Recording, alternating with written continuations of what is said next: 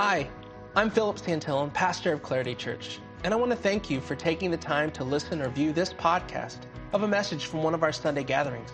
Before we get going here, I just wanted to communicate to you the deep conviction we have regarding this message.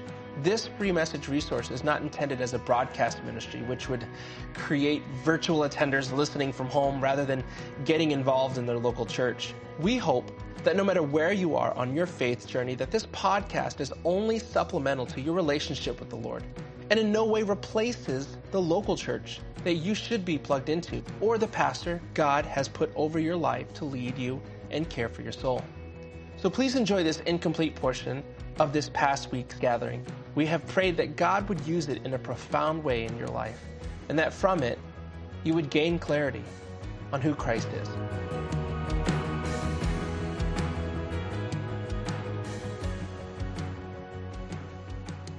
Well, hey, good morning.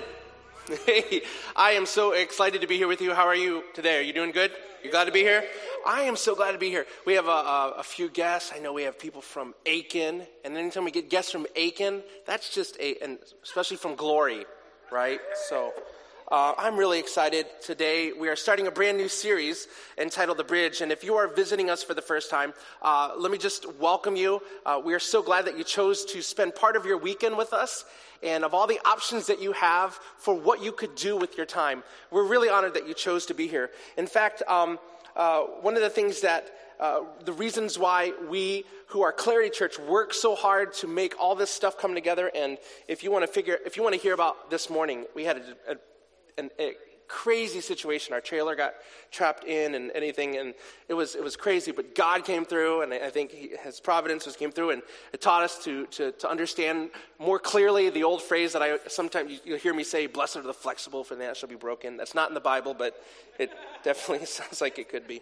But hey, it's one of the reasons why we work really hard to do all this for you who are our guest, and for you who are searching for some clarity on who Christ is, and for you who have taken a second chance on church and faith and family, and for you who maybe not took a second chance, but you came with a friend because they promised you lunch. And what we want to do is every single week, we hope to proclaim who Jesus is and what he's done and what he has for your life in a very clear way. And in fact, one of the things we believe is that most people reject Jesus not because of what they know him to be, but what he has been portrayed as to be. And one of the things we want to do in our city, in our culture, in the everyday rhythms of our lives is redeem the reality of who Jesus is, because if you give him a chance, he can change your life forever. And so we believe that with all of our heart, mind, and soul. So if you're guests, thanks for choosing to be with us. So today we're starting a new series called The Bridge. Now, to simply put it, a bridge is a means of connection, right? It connects two things. And so we have different kinds of bridges. We have land bridges, which connects two paths that are disconnected because of a gap, or maybe there's something in the way, right? A musical bridge, right? If you're those of you musicians, a musical bridge is supposed to link one part of the composition to another to complete it, right? A dental bridge. Anyone know what a dental bridge is? Yeah, Krista, we know you know what a dental bridge is.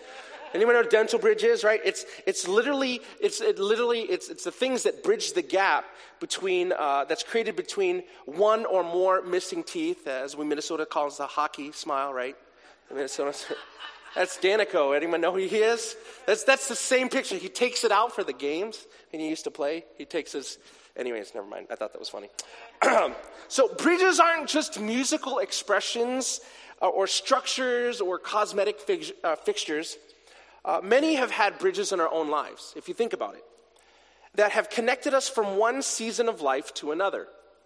For some of you, it was a swim instructor. A swim instructor who helped you go from the kiddie pool, where you were in a life jacket and and you were holding on to noodles and everything and, never letting go of your mom. It went from that and to helping you, bridging the gap between that and to a somewhat okay doggy paddler, right? Right. And so some of you know what that means.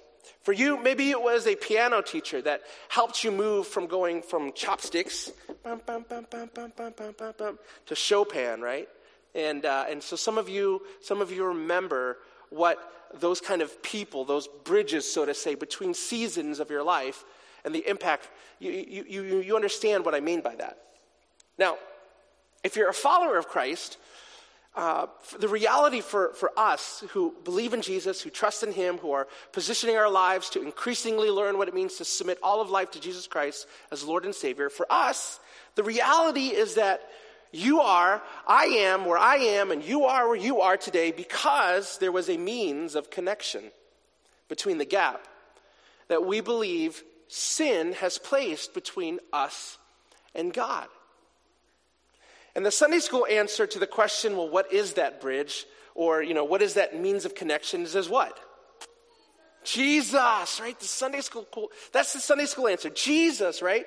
Some of you remember the old evangelism thing where, you have the two ledges, and I should have put the picture up, and you have God, and then a person standing at the edge, and there's that gap, right? And the sin. Anyone ever seen that? Anyone had it drawn on a napkin for them? And the cross, right? The cross has become the bridge, and so Jesus was standing in the gap for us. Now, that is true. And I'm not negating that. But what I want to propose is another answer that when I say it, it will be obvious, but also unexpected, I think, for some people. Now, before I give the answer, I think it only helps to start at the beginning, as in the beginning of all creation. You see, you might know this. In the beginning, God created what? The heavens and the earth. And remember, as you often hear me say, he got to the end of it and he looked at it and he said, it's good. He said, man, I'm good. No, wait. He said, it is good, right? He said, it was good. So it was complete. There was no divide between God and his creation. There was no divide between God and Adam and Eve until what? Until they disobeyed, right? They disobeyed God. And they chose to eat from the tree in the middle of the garden. And this original sin created a gap. It created a gap between God and all of creation, disconnecting all of creation from God's best. That's what we believe as followers of Christ. Unfortunately, and this is why it's called good news, fortunately, right? God himself stood in the gap. As some of you, you remember the story of Abraham and Isaac, and then, he went to go sacrifice his son, and Isaac's like, what am I going to do? What are we going to do? There's no ram. And he said, the Lord will provide himself a sacrifice. It was a kind of a play on words there. He will provide himself. And we know that God with us, he came, and he came and he provided himself. He provided his son, right? Jesus in human form to live as a man, to die for our sins, to rise from the dead so we could be restored to personal relationship with him. That's what we believe as followers of Christ. This, unfortunately, is the problem, though, is this kind of where, Western maybe evangelism kind of stops a lot of times. And this is where people really stop when they think about the gospel. They think of gospel, sin, Jesus, cross, resurrection, woohoo! Let's go eat some Easter eggs, right? That's kind of where we stop. But the problem is the resurrection is not the end of God's great story, is it? It's just the plot twist, right? You know what I mean? Satan felt like he was winning, and God said, we're going to interrupt this program for an important announcement. I'm still God. I still have a plan, and I will make everything in the end, as it was in the beginning, good. Right? Now, God sent his son to do the work of the initial bridge between himself and his creation, so we who follow Christ can now be the bridge that stands in the gap for those who are disconnected from God. Do you understand that? God sent his son to do the work, so there's no doing on our behalf. But there is a being for those of us who are the church, who are the body of Christ. We stand in the gap for those who are disconnected from God. Jesus said it like this, Matthew 17, verse 18, just as you sent me into the world, I'm sending them, and this is Jesus' prayer in Matthew 17, he's praying to God the Father. He's like, Father, just as you sent me into the world, now I am sending them. Who's them? Us, who are followers of Christ, exactly. So today, the bridge that spans the gap between God and his creation is the church. And the church is the followers of Christ who live life as family and servants on mission together with God. And this is why we say that the gospel is not just about my individual happiness or even just God's plan for my life. It's about God's glory and his plan for the world. And the good news is that God is building a family to accomplish this. And he uses this family called his church as a means to connecting those who are disconnected from him. Now, the church as a bridge kind of makes sense. It's the reason why one of our sister churches here in Plymouth, just kind of right down the road, call themselves Hope Bridge Church, right? But here's a question that sometimes no one asks. Can a bridge ever stop being a bridge? Can a bridge ever stop being a bridge? In the most literal sense, we who are Minnesotans know that this can happen, right? The I-35W Mississippi River Bridge was an 8-lane steel truss arch bridge that carried Interstate 35W across the St. Anthony Falls of the Mississippi River. And during the rush hour evening of August 1st, 2007, it suddenly collapsed, right? Some of you remember that. And 13 people died and 145 more were injured. And this bridge was Minnesota's third busiest bridge. And it carried well over 140,000 vehicles a day, okay? It was, by all means, a successful bridge, right? Now, for those driving on it, things were going well. Things were running as they should. Everything was working, except for the traffic, of course, if you've ever been stuck on that bridge. But to those whose jobs were to look after it was a different story, a much different story. But an investigation by the Minnesota legislature sought to find out why the bridge hadn't been reinforced, given its history. Lack of management and lack of identifying of red flags has darn near brought this department down. We came away from our investigation that these are professionals trying to do their job, but they had some very severe restrictions about, you know, what they could do, largely because of lack of money. State officials referred to bridges like the 35W as budget busters. There's a tension between spending money for new roads or new interchanges or putting money into the repair of a bridge. That bridge was standing yesterday, standing today, why won't it be standing tomorrow? The lesson is that you've got to maintain bridges. When bridges fall, people always get hurt. And this really isn't just a truth about literal bridges. This is also a truth about the church that is supposed to be a bridge of support for all who are moving towards God, all who are turning to God, and all who would someday turn to God. But the problem is, and you've been in the churches like this, and you've seen these, and maybe you grew up in a church like this, and you saw what was coming, and that's why you jetted out, because the bridge was no longer being a bridge. But there's not enough resources ever. There's not enough time, right? I get it. I'm not saying that I have everything figured out, but here's what I do know.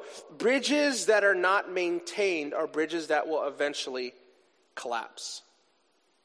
The things that make a bridge need to be maintained.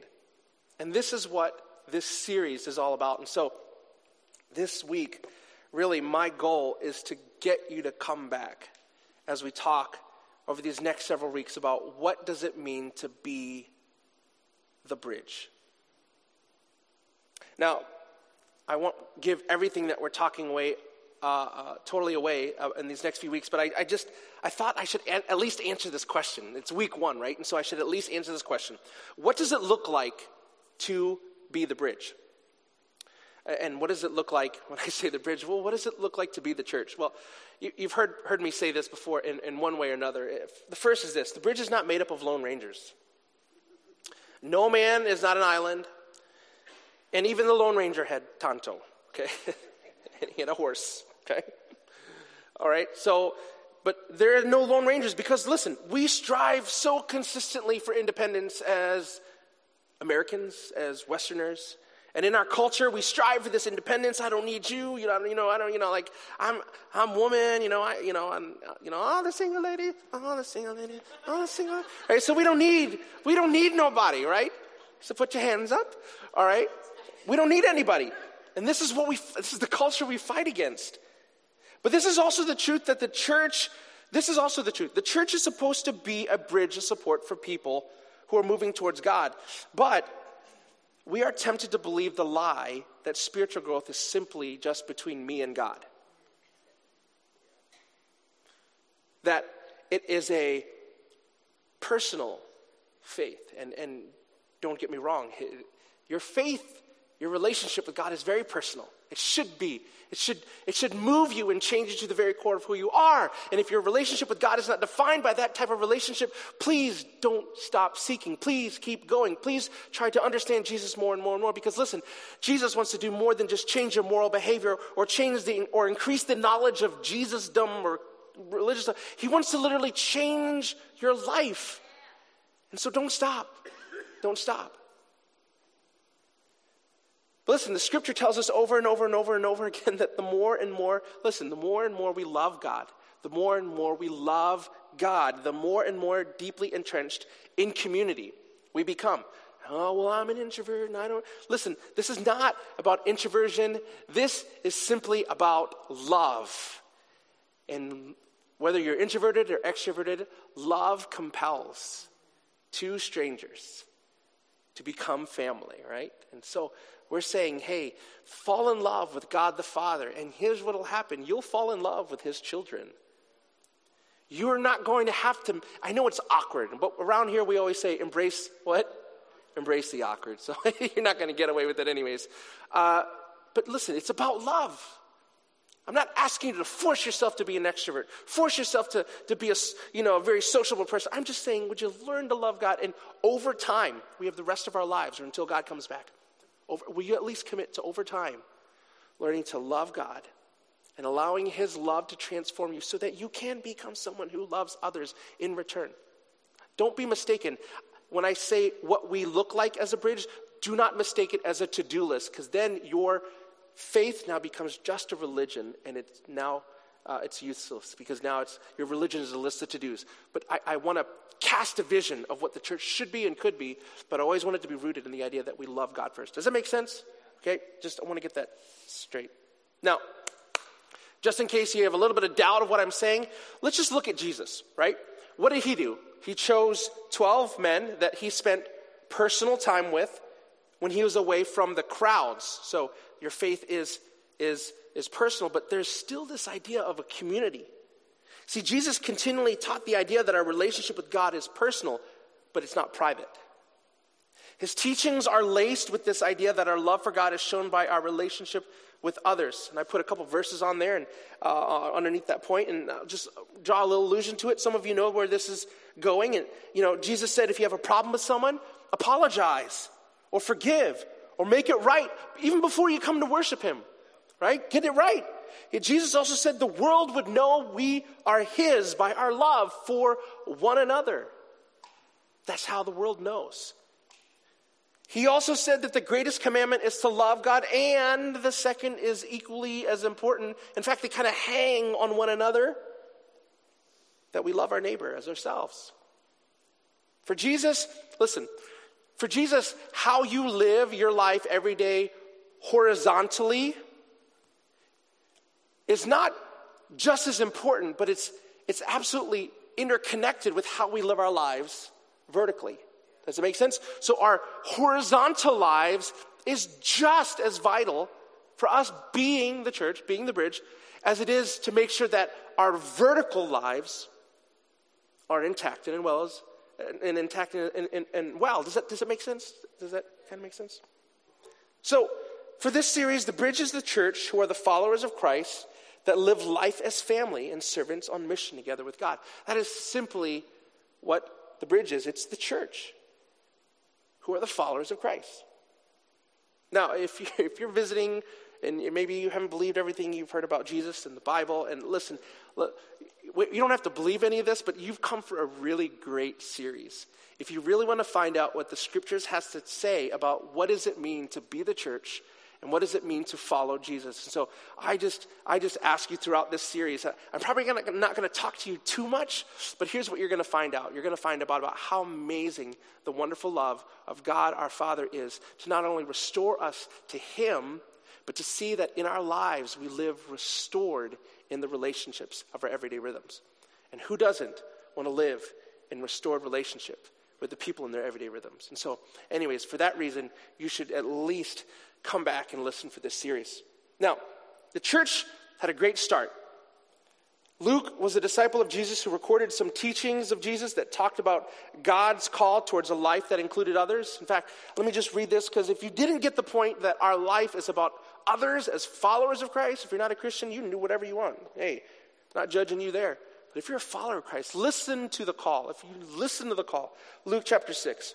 But woe to you who are willing to listen. And Jesus was basically saying, if you follow me, that's you, if you weren't mistaken. I say, love your enemies. Ooh. Do good to those who hate you. Oh, hold up now. Bless those who curse you. Pray for those who hurt you. If someone slaps you on the cheek, offer the other cheek. Face, by the way. It might mean the other way. I don't know. We'll have to ask them. If someone demands your coat, offer your shirt. Also, give to anyone who asks, and when things are taken away from you, don't try to get them back. Do to others as you would like them to do to you. Oh, Jesus, that's a little extreme, isn't it? But listen, Luke is the same guy who not only recorded this teaching, he also recorded what happened in the early church as they began to take these teachings kind of seriously. And here's what happened. In Acts chapter 2, it says this. All the believers devoted themselves to the apostles' teaching, which would have been this part of the scripture. This is what the apostles taught, what Jesus taught. And to fellowship. Why did they fellowship? Well, because they got it. Like, well, if we're supposed to love our enemies, well, you're a follower of Christ. I probably should at least love you as much as I love my enemies. And to sharing in meals, including the Lord's Supper and the prayer, a deep sense of awe came over them all, and the apostles performed many miraculous signs and wonders. All the believers met together in one place and shared everything that they had. They sold their property and possessions and shared the money with those in need. They worshiped together at the temple each day, met in homes for the Lord's Supper, shared meals with great joy and generosity. It means they brought enough to share for everyone, right? All the while praising God and enjoying the goodwill of all the people. Each day, and here's the cool part, each day the Lord added to their fellowship those who are being saved. Now listen, I've talked about this passage a lot in our history of our church, and I'm not going to go back into talking about the history of this and the exact reason why this is not a passage of scripture that says, yes, we should be socialists or blah, blah, blah. Okay, there's a deeper story. But what is going on here is this is a descriptive passage of what happens when people take the teaching of Jesus seriously. They go from a disconnected, different, diversified, hodgepodge of individuals. And now, there's no uniformity required, but what happens is unity. And so in the diversity of these people comes unity because they took the teachings of Jesus seriously. And it's pretty obvious that God was bridging the gap between these people who were disconnected from him and himself through the community of faith who will regularly get together. How do we know this? Well, because of the end where it says, and each day the Lord added to their fellowship those who were being saved. It was working. Why? Because people were getting saved. They were placing their trust in Jesus, and they were being added to the number daily. This isn't part of my message, but this is just something to remember. Healthy things grow, right? And so if you like small churches, you might need to check yourself and understand that small churches were never intended to stay small because God's kingdom was intended to always grow. So that's definitely not our heart. While we enjoy this season of our church's life, we do believe with all our heart, mind, and soul, if we really are the bridge, the Lord will add to our number daily as those being saved. So they didn't just do church, right? They fellowshiped and they shared meals. They lived life as God was truly their Father, and they were brothers and sisters. They lived life and treated one another as they were truly family. But the other thing they also didn't do is they just didn't do life, right? Because sometimes I think, well, you know, we get so anti-establishment. We're like, well, you know, life, you know, following Jesus is just about, man, just doing life with each other, you know, man, bro. Just love one another and, you know, just hanging out and stuff. Listen, they met in the temples corporately, and they met in each other's homes with the goal of remembering and reminding each other what God had done for them through Jesus. That's why they regularly took communion together, okay? This was the point. There was a strategy, I don't even know how to say it. It was intentional strategy that they had for their gathering, right? And they wanted to know who Jesus was, and they wanted to know how to live out what Jesus taught through the apostles' teaching. So they didn't just do life, they did. They didn't just do church, but they also just didn't do life. There was this both. There was a regular rhythm in the early church where they were meeting in large group gatherings and then in smaller group gatherings. And listen, meeting in larger and small group gatherings is not a new idea. We use the phrase community. Some of you grew up with small groups. Some of you call them ABFs. I don't know. What are some other names? Sunday school. Back in the day, that was kind of an awesome way to gather people in small groups and to talk about the Bible and to learn. But this is nothing new. It's just morphed, and you know, because we're humans and we got to have something new all the time. So we'll call it a different name, but we're just going smaller, you know, bigger, smaller, bigger, smaller. This is nothing new. And getting together in larger group settings and then meeting in a smaller group settings it's always been a part of what it means to follow Christ. And this is why we encourage everyone who considers themselves part of this local church, not only just to come to our gatherings and worship Jesus with us and be part of the proclamation of who God is and the encouragement that we try to give each Sunday to people who are following Jesus to continue to follow him, and also the good news to people who are looking for it to say, what is Jesus all about? This is why we encourage you to be part of it. But this is also why we encourage you to be part of a community. Now, I can yell and be as animated as I can, but at the end of the day, the stories that people tell are always more powerful. And so I want you to meet F.A. Hi. Morning.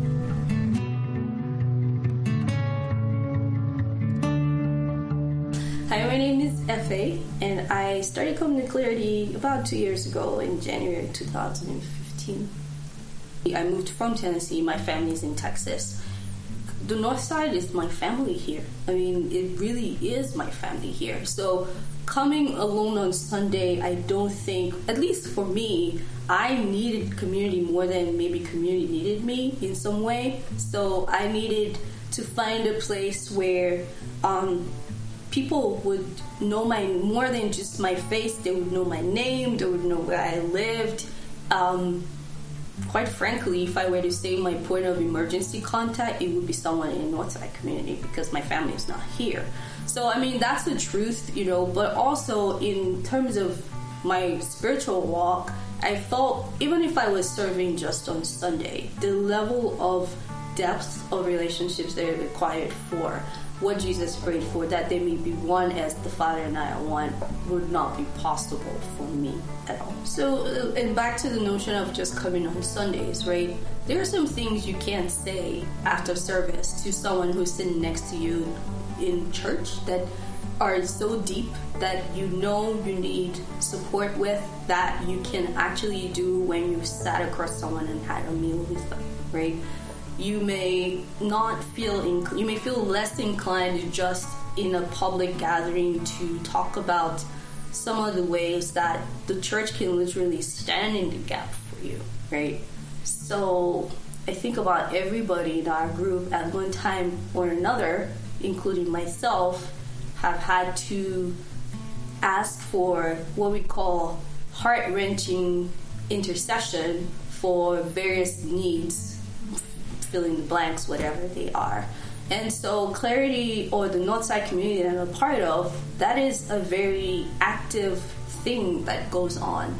Because, yes, our faith needs to be lived out, but ultimately all power to live out this life of our faith comes from, it should start with prayer and intercession, which is, which by the grace of God is what we do whenever we come together. You know, whether you're there or not, you are there either by being mentioned by name. I was gone for 6 weeks.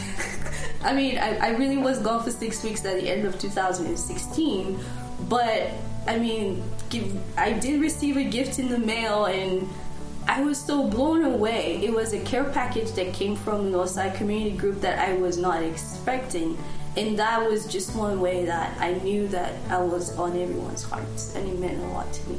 Yeah. Thanks. You're gonna make me cry. Don't make me cry.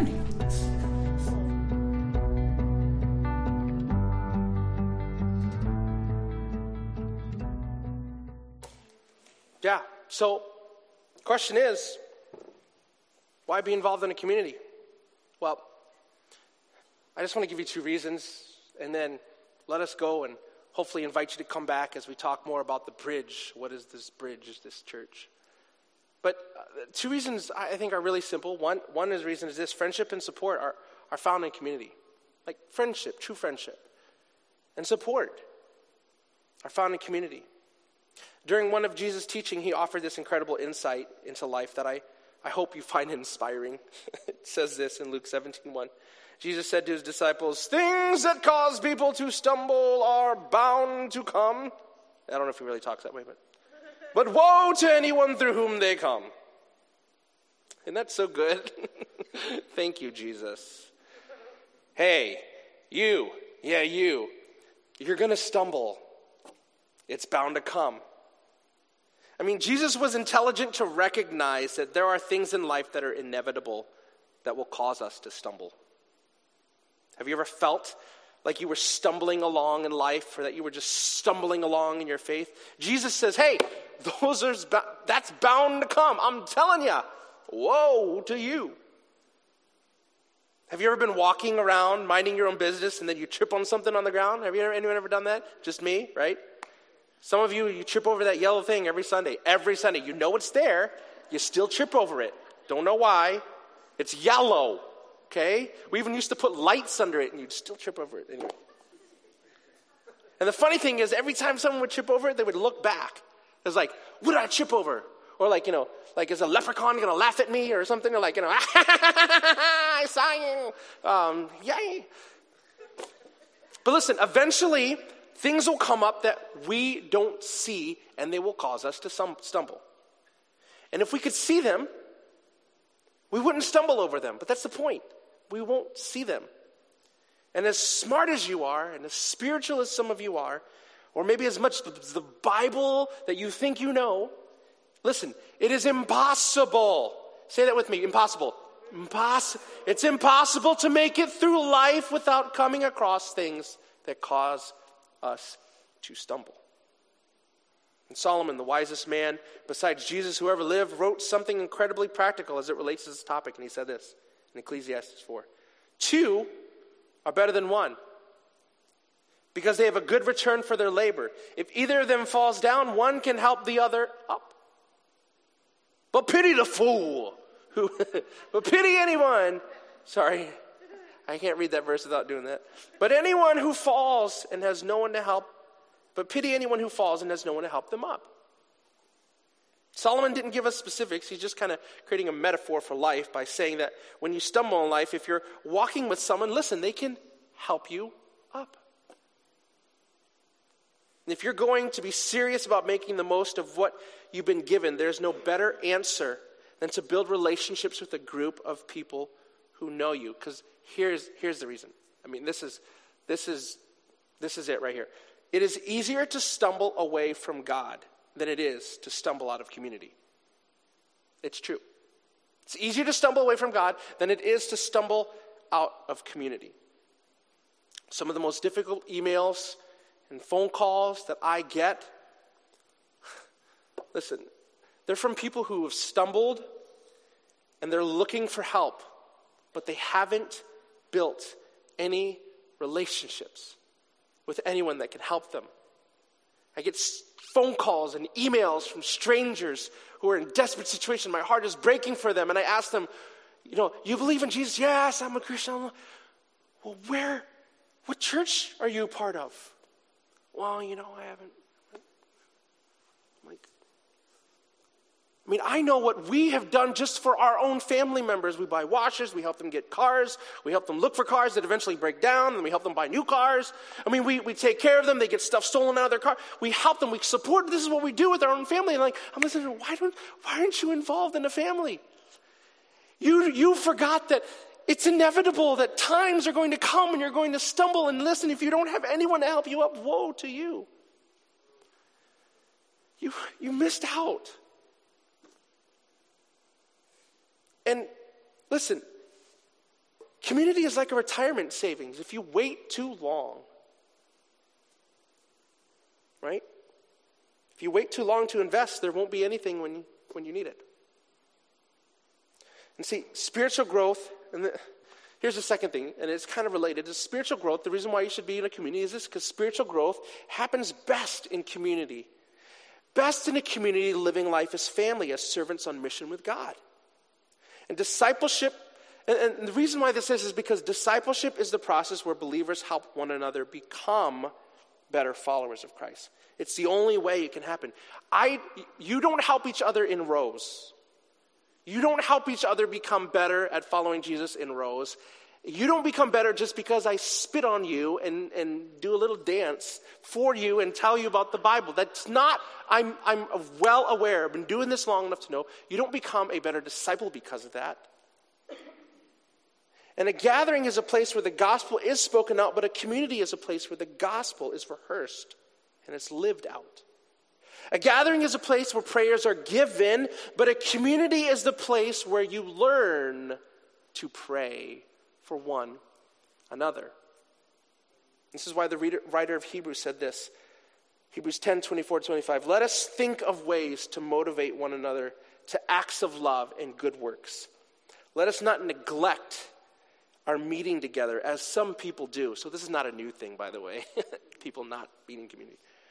But encourage one another, especially now that the day of his return is drawing near. We believe spiritual growth best happens in community. God didn't design us to live in isolation or to walk in our faith alone. And God intends his people to live and thrive as disciples of Jesus in the context of a community, growing in the gospel and on mission together.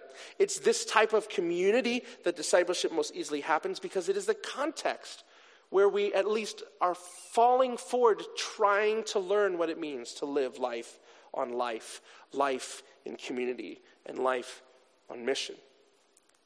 And this life doesn't happen in rows.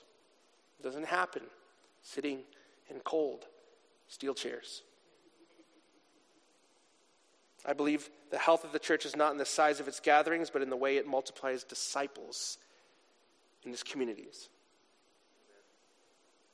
And the bridge is the church who are followers of Christ that live life as family and servants on mission together with God. Jesus said this.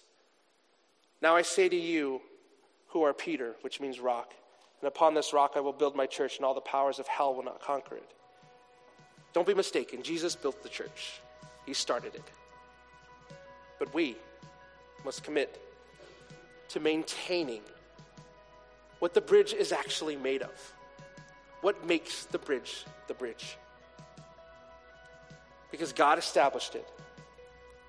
And this series is all about understanding what the bridge is. Let me pray for you.